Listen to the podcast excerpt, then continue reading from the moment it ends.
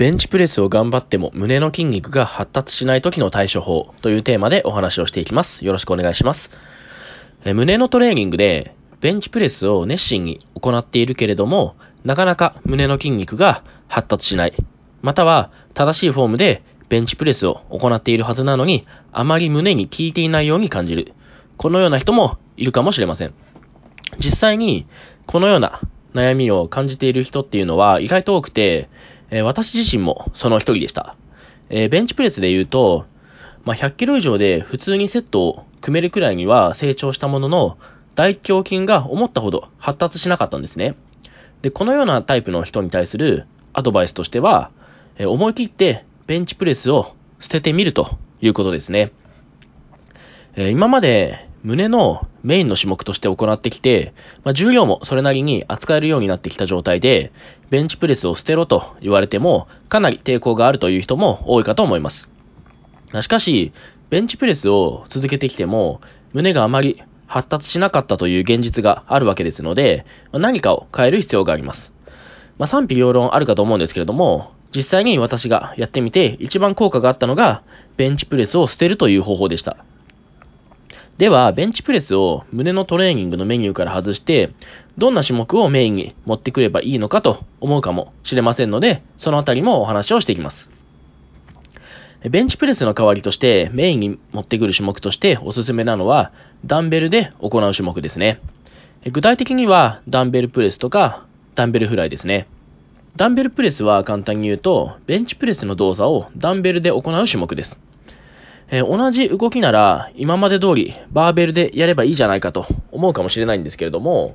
バーベルでのベンチプレスには大きな問題っていうのが2つあります。えー、1つは、人によっては肩関節に大きな負担がかかるというものです。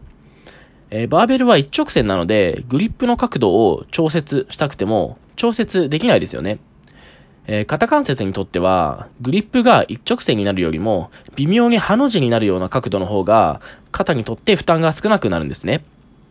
つまり、それだけ大胸筋にウエイトの重さをしっかりと乗せることができるようになるんですね。ダンベルであれば、バーベルと違って、グリップの角度っていうのは自由に調整できるので、自分にとって一番効かせやすい角度で動作を行うことが可能になります。え続いて二つ目の問題としては、バーベルでは大胸筋の可動域を十分に使うことができないというものですね。